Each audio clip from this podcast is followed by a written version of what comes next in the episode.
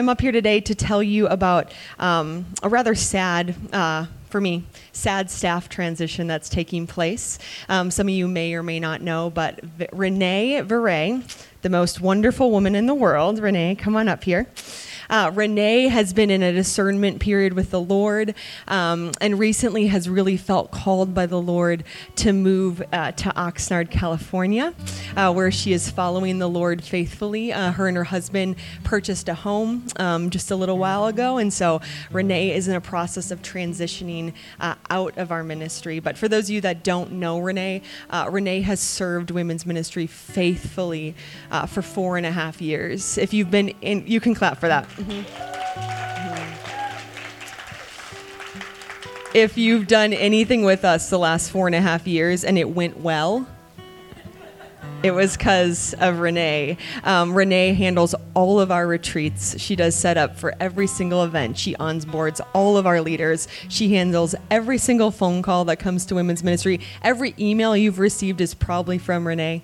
Um, and so it's with bittersweet just hearts that we want to bless her for this new season that she's headed into. And uh, when Renee told me she was leaving, the only piece that I had was that Renee is one of the most faithful women that I know. And I knew that it, she would only leave if the Lord had called her in obedience and in faith. And so, um, it's been a sad week for us, or two weeks in women's ministry, to think about uh, losing a beloved sister, but we know that God calls us to bless those among us and to send them out with joy. And so Renee will be with us through the end of Bible study. Her last day is November 4th, um, and we're going to start the search for um, a new women's ministry administrator. So if you know anyone who might be interested, please let us know. But um, I just want to bless Renee today for her faithfulness. She is one of the most gracious women that I know. If you don't have the privilege of knowing her, I'm sorry. I hope you get to know her when she moves to Oxnard.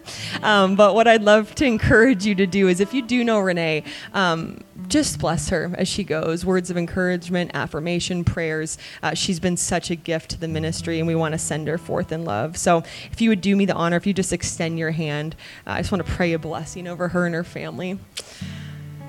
Lord Jesus, you knew what you were doing when you made Renee, Father. You knit her together with such compassion and grace, God. And the faith of this woman, Lord, has carried our ministry for many years, Lord. Her countless hours behind the scene, her selfless heart, God. Uh, just the way she loves others and takes care of everything uh, to bless and nurture them, Lord. You know the gifts that you put inside of Renee. And so, Lord, we bless her and Joel and their family, Lord, in this move to Oxnard. Father. I pray that you would provide for them above and beyond in every way, Lord, in community, in fellowship, in a good church home, in a new job, Lord. Father, we know that you have called and assigned uh, Joel and Renee in this season and that you know the plans you have for them and they're good.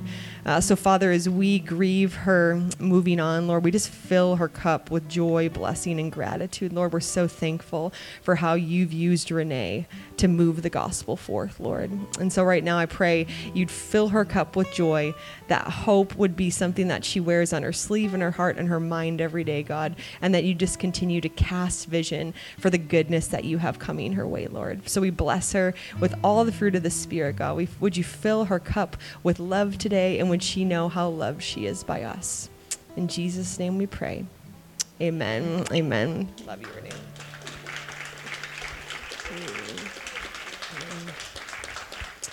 Well, ladies, welcome. It's great to be with you. Let me say a special welcome to anyone joining us online or via our satellite groups. It's great to be with you, and I'm excited to get to continue with us today in our study from the book of Hosea. Well, you guys, earlier this year, my husband and I started watching a TV show called 24. And you might be thinking, how? Oh, 24 fans? Anyone? Yes. You might be thinking, how did you guys just start watching that show? That show has been out for like two decades, and you would be right. It started 20 years ago in 2001. But what I should have said is my husband and I started re-watching this series called 24. And if you have never seen this series, it's really good, you guys. Basically, I think it has nine seasons. Each season takes place in one day. So each season is 24 one hour episodes. So you're watching this intense thing that's going on in one day in the life of a main character whose name is Jack Bauer, and he's awesome. And the whole time you're watching, you're just on the edge of your seat, and you're like, is Jack going to make it? Is he going to be alive? How is Jack Bauer going to save the world? It's awesome, awesome, awesome, you guys. So, my husband and I started rewatching 24, and we sat down, we started watching season one, and we're watching episode after episode, day after week is going by. And I say to my husband several times, Hey, we cannot watch any more seasons. Like, this has to be it. We are wasting our time. We can only watch season one. We're going to be done when this episode's done. But alas, we continued and we watched season two. And during season two, I said the same thing. This, okay, this is it. We are not going any farther. And then we found ourselves watching season three.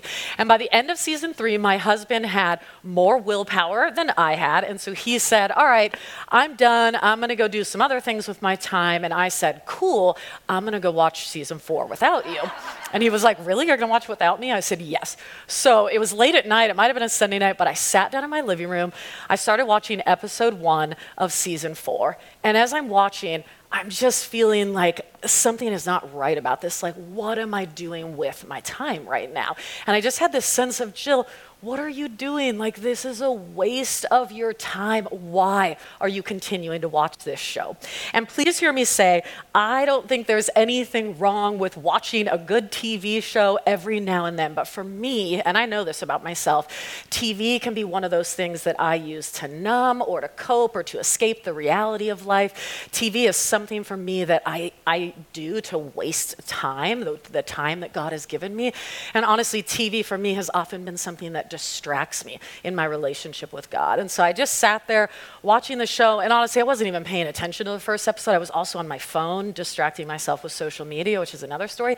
Um, but after episode one ended, I was just like, I can't keep doing this. This is a waste of my time. It's not a healthy pattern for me to be doing this. I think it's easy for us to get caught in unhealthy patterns or sinful behaviors in our life. It's easy to find ourselves enjoying the temporary pleasures that come with those patterns. And if we're honest, we often choose the temporary pleasures that come with unhealthy, pa- unhealthy patterns. We choose the temporary pleasures that come with sin over what we know is right and what we know that God wants for us. In the book of Hosea, Israel is stuck in sin. Hosea reminds us that God takes sin seriously, that there are consequences for our sin. But Hosea also points us to the hope and the redemption that can only be found in God. So wherever you find yourself stuck in an unhealthy pattern or habit, wherever you find yourself tempted to sin or stuck in sin or desiring to sin, I want us to be encouraged from what Hosea has to say to us. I want, to, I want us to be encouraged about how we can move away from sin and how we can move toward toward God. This week, our reading has been Hosea chapter 4, verse 1 through chapter 6, verse 3. And chapter 4 begins with specific accusations or charges against Israel. And those chapters that, that we've been reading this week are full of God's judgment for sin. And Coley mentioned this last week, but she unintentionally assigned me all the judgment passages. So we are back to judgment, you guys, but this is going to be awesome. Um, so these passages are full of of God's judgment for Israel's sin. And so today we're going to look at a few verses from these passages, from this section of Hosea, and I just want to highlight two actions that I think we see that Israel needs to take, but also that we need to take. So, two actions we need to take, or two choices that we need to make in order to move away from sin and move towards God. So, would you join me? We're going to pray first, and we're going to jump in to Hosea. God, thank you so much for each of the women who are here, thank you for your word. Thank you for putting us in the book of Hosea in this season, Lord. And God, thank you for what you want to speak to us through Hosea. Um, thank you, Lord, that you are a good God. Thank you that you are loving and merciful and forgiving. Thank you that you are our judge, that you tell us what is right and what is wrong, what is best for us and what's not, Lord. And just thank you for whatever you want to do as we continue to study in Hosea, Lord. So even earlier as we sang about the Spirit of the living God being with us, Lord, we just pray that your Spirit would move in this place, that you would change us, that you would change hearts and lives, and God, that you would speak to us in a way that only you can as we dig into your word. We pray for healing and freedom and redemption to come out of this time as we study your word, Lord. So we pray this in your great name, Jesus. Amen. All right, ladies, so one action, we're going to talk about two actions or two choices we need to make and that Israel needed to make. So, one action that Israel needed to make and that we need to make is to know God. We need to know God and pursue, continually pursue knowing God. Hosea chapter 4 begins in verse 1. It says, Hear the word of the Lord, O people of Israel. The Lord has brought charges against you, saying, There is no faithfulness, no kindness, no knowledge of God in your land. So the Lord is bringing charges against Israel. And one of those charges is that there is no knowledge of God in the land. The idea of knowing God shows up quite a bit in the passages that we're reading this week from Hosea. Hosea 5, verse 4 says, You are a prostitute through and through, and you do not know the Lord. And then Hosea 5:15 says, I will return again to my place until they acknowledge their guilt and seek my face. So God's people, Israel, they are not seeking him. They don't really know him. And to know God means to know him with your head and with your heart. So knowledge of God does include a right understanding of God's word, an understanding of what God says is right and what God says is wrong, but it also involves a personal relationship with God where you trust him, you acknowledge him as Lord and Savior in your life. You don't just know about God, but you know God, you experience him, you're in relationship with him. And so I want to ask us how much do we know about God versus how much do we actually know God? And if I'm honest, this is a tough one for me because I can be so prone to wanting to know about God. And so when I go to the Bible, and these are good things, when I go to the Bible, I want to study it, I want to learn it, I want to know who everyone is and what's going on, I want to read all the notes in my study Bible. But if I'm honest, sometimes it's easier for me to go to God's Word to learn about Him than to actually sit in the presence of the God that I'm reading about and learning about in the Bible to know and really experience God takes time. It requires us to slow down, it requires us to be still. I don't know about you, but I'm not super great at slowing down or stillness. Um, it takes patience. It can be hard to wait on God. It can be hard to wait for God to speak and to wait and be patient before Him. Psalm 46:10 says, "Be still and know that I am God." There's something that happens when we are still before the Lord. And if you've been still before the Lord, you probably know this. But there's something that happens when we cease our doing and our activity and our producing and, and our striving and we just sit still before the Lord. There's something that happens there that helps us to know God. So Hosea tells us that Israel has no knowledge of God. And then Hosea continues, verse 2 verse, uh, chapter 4, verse 2 says, There is swearing, lying, murder, stealing, and committing adultery. They break all bounds, and bloodshed follows bloodshed. So sin is abounding in Israel. God's people are breaking the Ten Commandments, and their sin is proof that they do not know God. The way they live reveals what they believe. And that same thing is true of us. The way we live, the way we act, the decisions and choices we make really ultimately reveals what we believe. If we really know God, if we really trust Him, and if we know His Word and we're in relationship with Him, then the way we live should reflect that. James 2 14 through 17, this passage in the New Testament says, What good is it, dear brothers and sisters, if you say you have faith but don't show it by your actions? Can that kind of faith save anyone? Suppose you see a brother or sister who has no food or clothing, and you say, Goodbye, have a good day, stay warm and eat well, but then you do not give that person any food or clothing. What good does that do? So you see, faith by itself isn't enough. Unless it produces good deeds, it is dead and useless. Now, I want to clarify James is not saying that we need to work to earn our salvation. He is not saying that righteousness is gained through good works or through the law. The Bible is super crystal clear that salvation is a gift from God, it cannot be earned, and the only way to be saved is to place our faith and trust in Jesus Christ and his work on the cross. But what James is telling us is that if we say we have faith in Jesus, if we say we know and believe in God, then our lives should show that. The more we know and follow Christ, the more we will desire to do good works and to flee from sin. So, how do we know God? How do we know God more and more? Because I don't think we ever arrive at, well, I know God enough, I'm good. So, all of us on this earth can continue to know God more and more. We spend time with God. That's one of the best ways that we know God. We seek Him, we slow down, we listen to Him. Um, we build listening and stillness and silence into our rhythms with the Lord. We change our habits and our rhythms to make time with God a priority every day. We read His Word. We spend time in His Word, trusting that God's Word is alive and active, and that when we spend time in His Word, God will strengthen us, He will challenge us, and He will transform us through His Word. I talked with someone recently who had struggled for a long time with an addiction to porn- pornography. And they had taken some steps toward freedom over the years. They had done some things like counseling and accountability and prayer and confession. But I was talking with them recently and I said, Hey, how are you doing with this area of your life? And they said, Oh, I'm doing great. This isn't even a struggle for me anymore. And I said, Oh, why? That's awesome. What are you, what is the reason for that? And they only pointed to one reason. They said one thing.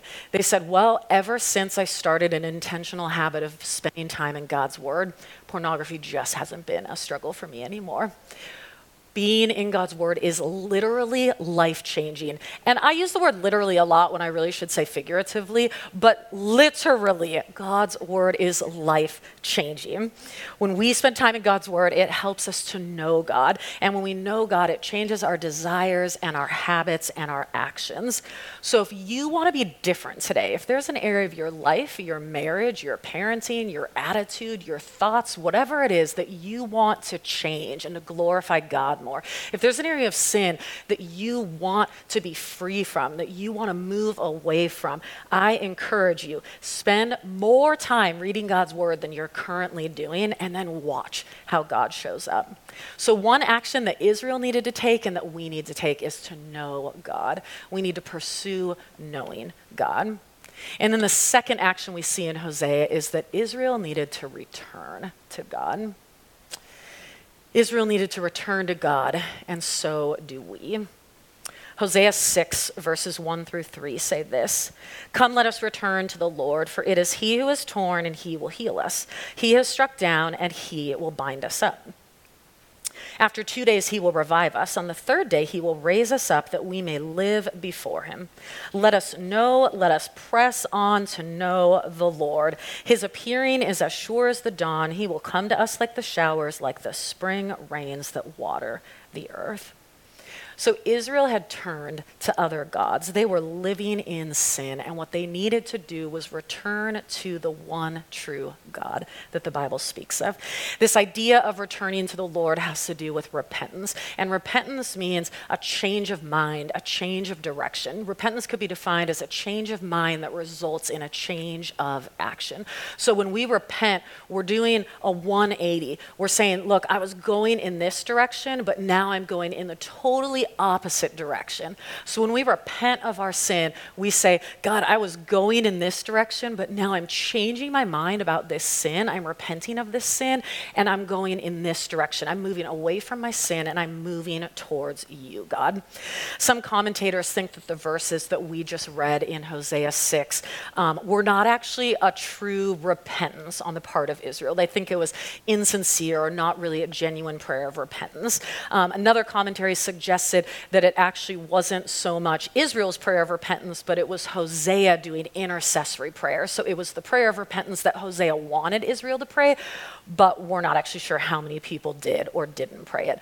But regardless of that, um, either way, the choice still remains for Israel and for us as we struggle in sin. And the choice still remains for us to choose to repent and to return to God. So ask God to search your heart and convict you of your sin. Confess your sin. Ask God to forgive you. Turn away from your sin and turn towards God.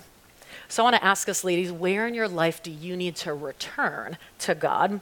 Is there an area of your life where you're disobeying God? Is there an area of your life where, if you're honest, you're just not living the way God wants you to? You're not choosing what you know is God's best for you? Is there an area of your life where you've given up on God? Where do you need to return to Him today? And it could be a small decision, it could be a really big part of your life. For me, that story I shared earlier about watching the 24 TV series, that was a small but important decision for me of returning to God and not continuing to be distracted from Him. As long as we have breath here on this earth, we always will have opportunities to return to God. And we can trust that as we return to Him, we will find mercy and grace and forgiveness and love from Him. I want us to read again Hosea chapter 6, verse 3. It says, Let us know, let us press on to know the Lord. And I love that verse. Let us press on to know the Lord. May that be true of us our entire lives. His appearing is as sure as the dawn. He will come to us like the showers, like the spring rains that water the earth. So, these, in this verse, verse 3, this reminds us that God is reliable. He is dependable. His appearing is as sure as the dawn. So, just so we know that when we wake up in the morning, the sun is going to rise, or it might already have risen, depending what time you get up. And when we go to sleep at night, the sun is going to set we can trust that God is always going to be with us and for us, that when we come to Him, we will be able to receive His love and His grace and His mercy. If we seek God, if we return to Him, we will always find Him. Hebrews 4:16 says, "Let us then approach the throne of grace with confidence so that we may receive mercy and find grace to help us in our time of need." No matter what you've done or said, no matter what's been done to you, you can approach the throne of grace. You can approach God with confidence, trusting that you will receive his mercy and his love and his help. 1 John 1 9 says, If we confess our sins, he is faithful and just and will forgive us our sins and purify us from all unrighteousness. God is full of grace and forgiveness and mercy. Israel needed to know God and they needed to return to God, and we need to do the same. One of the things I love about this, these ideas of knowing God and returning to God are that they really go hand in hand. And what I mean by that is if we really truly know God, if we know His love for us, if we're in relationship with Him, if we know and believe that God is who He says He is, if we trust in all that Christ has done for us on the cross, then we will desire to return to Him over and over and over again because we will recognize that there's no other place we want to be and there's no other place worth being. There's a story in the Gospel of John, and it says this. Many of Jesus' disciples turned back. They no longer walked with him. So Jesus said to the twelve, Do you want to go away as well? Simon Peter answered him, Lord, to whom shall we go? You have the words of eternal life, and we have believed and have come to know that you are the Holy One of God. So the more we know God, the more we will return to Him. And the more we return to Him, the more we will know Him. Because, like the verse we just read said, where else would we go? To whom else would we go? Jesus has the words of eternal life. I want to say one last thing about returning to God. For Israel, in order to return to God, one of the things they needed to do was to stop worshiping other gods. They needed to stop worshiping Baal, and they needed to turn their worship and their attention and their focus back to the God of the Bible, the one true God. And for, for Israel, when they were worshiping Baal, for those who were worshiping Baal, um, some of the things that went into worshiping Baal included ritual prostitution and sexual immorality. So there were ways that Israel was sinning sinning and disobeying God in regards to sexuality and what God says is right and good when it comes to sexuality. A couple weeks ago, we asked this question. We said, Is there an area of your life, whether you're single or you're married, where you are not living how God wants you to when it comes to your sexuality? And for some of you, your sexuality is an area where you need to return to God. You need to repent, confess your sin, and return to God. But I also want to take a moment to acknowledge that for some of us, there are sexual sins that were committed against us. These were things we did not choose, and they may have been forced upon us, but they were out of our control. And regardless of where you find yourself in this experience, if you feel like, hey, I, I need to repent of my sin, or hey, there, there are some things that were done to me that I need healing and I need freedom from, and I need God's help in this, I want you to hear there is freedom, there is healing, and there is hope available because of Jesus Christ. And whether you believe that or not, it is true. And one of the ways we want to help you guys see the truth in that is in a moment, I'm going to invite a woman from our community up to share with us. And she has her own story, so I will let her share that. But she has her own story related to this area we're talking about. And she's going to share with you. And so I just want you guys to hear from her her story and how she's experienced healing. And then she's also going to lead us in a time of prayer as well. And then I'll come back up. But would you welcome? I'm going to invite up Susan. Susan's been part of CA for 10 years, and she's going to share with us. Is that on? When I uh, read ahead of what we were going to do today, I said, Oh my gosh, they are so brave to do something very difficult that we never talk about in the church, but we need to. Because one of the callings of the church is to be a hospital, to bring love and healing into those places where we've been hurt and wounded. And so I've had um, the privilege of being in the he- inner healing movement with the Lord for about 30 years. I prayed with women who have had one event happen in their life that has destroyed them. I've prayed with women who have had so many different partners that they couldn't even remember how many encounters they had had with other people. And now I have the privilege of uh, teaching an inner healing class with a homeless women, a part of Union Rescue Mission up at Hope Gardens. And so inner healing is my passion. And the way it became my passion is because of what happened in my life, which I'm going to share with you. Um, statistically, they say one out of every three women by the time they're adults have been raped, abused, or had an abortion. In my life, I would say that that's much higher. It's probably nine out of ten women. Um, that might be because of who I am, and it might be because we live in a sinful world and bad things happen.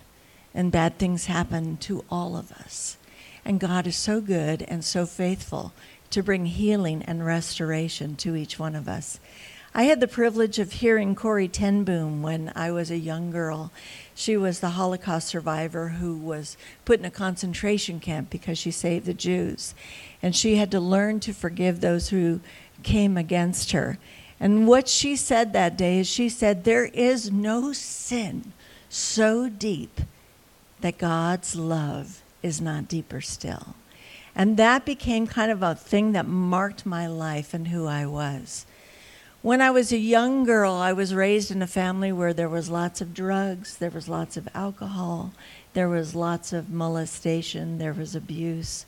My grandmother was not only a witch, but she was a nude model, so we had pornography all over the house. Everyone in my generation was either molested or raped by the time they reached adulthood. I remember the parties were the hardest times because people were always drinking and smoking and doing drugs. And um, if you were not careful, you would be backed in a corner of someone you didn't know and they would do what they wanted to do. So I found safety in being next to my mother all the time because at least then I was safe. So there are many, many occasions in our lives where we're not safe.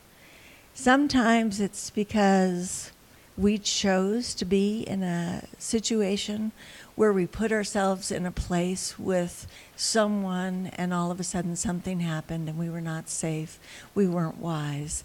And sometimes it's because we chose something that led us into a lack of safety and a lack of death. And so, God, though, is such a good and great God. He restores death and He restores sin and He sets us free. And that's what it's all about to be a part of the church and to breathe life and love into each other. Jill's been talking about all the verses in Hosea. Hosea is such an incredible book of redemption because here, this prostitute walks away again and again, but God, Hosea, is always calling her back, just like we walk away. But God is always calling us back. One of my sisters went through counseling to be saved and to let God heal her from all the pain that she encountered. One of my sisters went through um, a Christian ministry and pastors to help her go through all the pain and the death that she encountered and God set her free.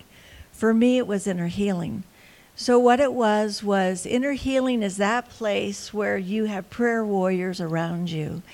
And you take all those things that are buried inside you and you say, I'm not going to hold those secrets inside me anymore. I'm going to expose them and give them to the Lord. And as they're exposed, then God breaks the power of that sin and destroys it so it no longer controls you. And that's why in the second chapter of, third chapter of Acts, Peter in his second sermon, he ends the sermon with this beautiful, beautiful verse. That's exactly what Joe was talking about. It says, Repent and turn back to God so that your sins will be removed. But then it goes on even further to the verse that she showed so that springs of water may come from the Lord and you will feel refreshing in his presence. You see, that's what happens when we repent. Whatever sin it is that has come against us, or whatever sin we have committed, when we repent, the Bible says we're actually removing the veil that was between us and God and we see Him and we feel Him, and times of refreshing come in His presence. So I would just encourage you, if it's been a long time since you felt the Lord around you, there may be a veil, something that needs to be given to Him. And so, uh, with your permission, I'm going to ask the Lord if He would just open up all of our eyes right now. So, would you pray with me? Heavenly Father, we thank you so much that you are such a good and faithful God. When we were beginning to worship, there were waves of love coming in this room. Would you bring those waves of love in us, around us, right now again? Would you remind us that you are love, that you are holiness, that you are joy, and that you are peace? In your goodness, and in your righteousness, you ask each one of us to repent, to turn those things in our lives that are not of you back to you so that we can be set free. So, Holy Spirit, would you come now in every mind and in every heart? And would you reveal some sin, either that we have done or a sin that we had committed against us? Would you reveal that sin right now?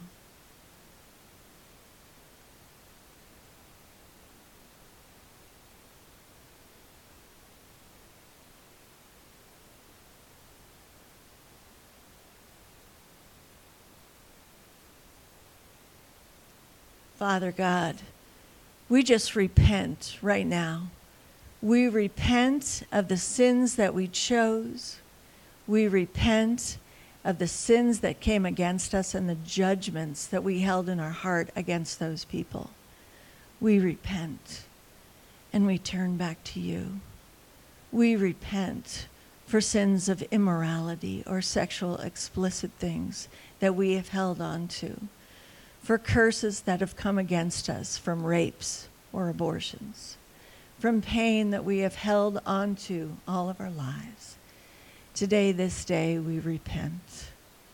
And we pray that you would break the power of those curses, break the power of that shame, break the power of the blame that we have held on to. We pray, Jesus, that you would take off the dirty garments of shame that we have worn because of the sins that we have allowed to empower us and tear us down. And we say we won't agree with them any longer. So would you cover us with your blood and with your righteousness right now? Would you cleanse us from the dirty garments that we have worn? And would you set us free? That our sins are removed. Jesus, we pray right now as you remove those sins, that you would put your streams of refreshing upon each one of us, that you would set us free, that we could again go boldly into your presence, and know that you are good and know that you are God and know that you love us.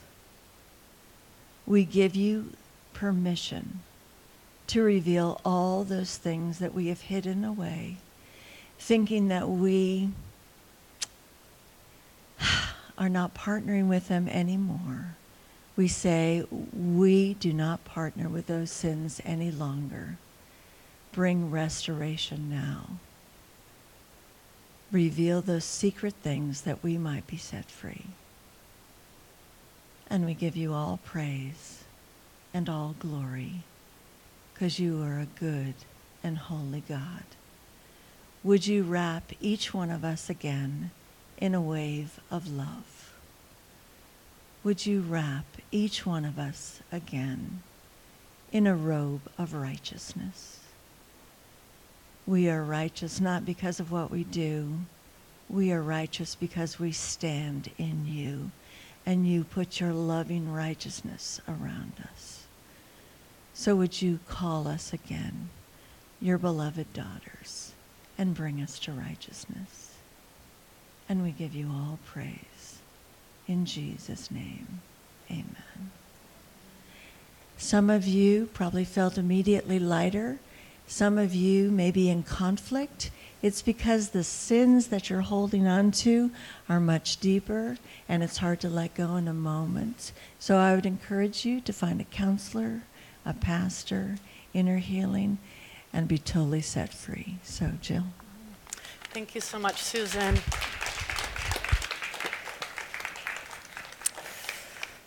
Oh, thank you so much for sharing with us. Thanks for sharing your story. We're so grateful for the healing God's brought in your life, but also grateful for your willingness to share it with us. And, you know, when you read the scriptures, it's clear that God can heal, that God does heal, that there is hope, that He's a miracle worker and a waymaker. But sometimes it's just so powerful to hear the story of someone who's following Jesus and has been set free and has been healed. Um, so, Susan, we're grateful for you and thanks for sharing. Thanks for sharing with us. Well, you guys, as we close before we head to our tables, I just want to continue just in a posture of prayer for just another moment. So you can take whatever posture is comfortable for you. And I just want to give us a few more things to pray through. If you if you resonated with what Susan was saying, if the Lord was bringing things to mind and you just feel like that's still the spot you're in, you can stay in that spot. You can continue to talk to the Lord about that, invite His freedom and His healing, so don't feel like you have to move on from that. But what I want to encourage us to do right now in a posture of prayer with the Lord is just to think on these things that we've been talking about today, specifically Israel's need and our need to know God and to return to God. And so I invite you where you're at to just sit with the Lord and invite Him and, and say, God, speak to me. Where do I need to know you more? Or where do I need to return to you more? And just invite the Lord to speak to you on that.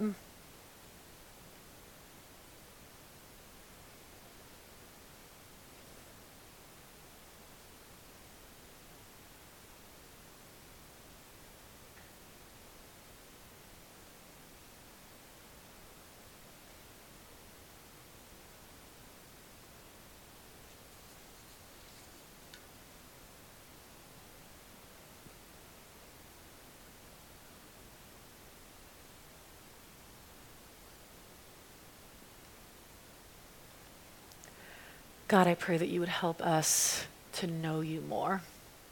Whether we're here and we would say we don't know you at all, or we know you a little, or we know you really well, I just pray you would continue to deepen our walk with you, deepen our relationship with you. Um, God, help us to set aside anything that distracts us from you, any obstacle that stands in our way of knowing you. And God, in the places where you're calling us to return to you, I pray you would give us courage. I pray you'd give us strength. I pray you'd give us community and accountability. Um, God, I pray you'd give us confidence that we can approach your throne boldly and with confidence, Lord, trusting that we will find forgiveness and mercy and grace and help in our time of need, Lord. So give us all that we need to know you. Give us all that we need to return to you, Lord.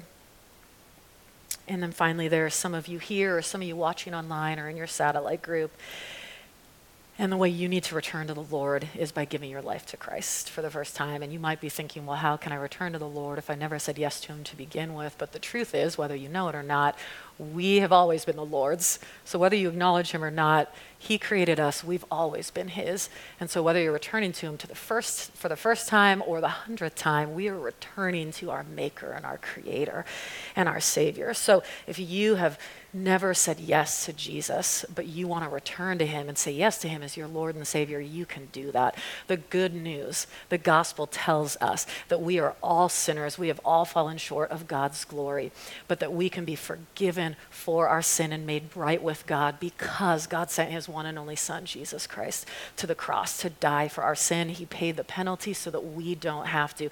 And if you place your faith and trust in Jesus, you will be saved and made right with God. You will receive forgiveness for your sins, and you will receive the gift of eternal life. So if you want to return to Jesus for the first time and say yes to him, you can pray this prayer with me. You can pray this after. Uh, I'll pause in between, but you can pray this prayer with me. You can just say, God, I confess that I am a sinner in need of a Savior. Forgive me for my sins. I believe that Jesus Christ died on the cross and rose again to save me from my sin. I believe in Jesus as my Lord and Savior, and I commit to following you, God, all the days of my life. And if you're here and you prayed that prayer, if you're online and you prayed that prayer, we celebrate with you. We are so grateful. That is literally the best decision you could ever make with your life. And we would love to celebrate with you and follow up with you. So please let me or Coley know. Um, you can send us an email. The email will be on the video screen if you're joining us online, but we would love to celebrate with you guys. Well, let me say one final closing prayer and then we'll head to our tables. God, thank you so much for every person who is saved, and thank you for every person who just got saved, every person who is returning to you for the first time, and every person returning to you for the hundredth or the millionth time, Lord. God, thank you for Susan. Thank you for her story. Thank you for her honesty in sharing with us and sharing with so many other women. Thanks for the work you've done in her, and thanks, Lord, that you can do that same work in us, Lord. Thank you that you are our healer, our miracle worker, our waymaker, Lord. So I pray. God, I pray for every woman here, whatever you've been speaking to us, whatever we came in with, whatever burdens we have, or sins from the past or from today, Lord, I just pray your nearness. I pray, God, that we would experience your presence. I pray, Lord, that you would do a healing work in us that only you can do, Lord. So help us to trust you and to wait on you for that healing work, Lord. Send us out and help us to spend all of our days pursuing, knowing you, and returning to you, Lord. We love you. We pray all this in your great name, Jesus. Amen.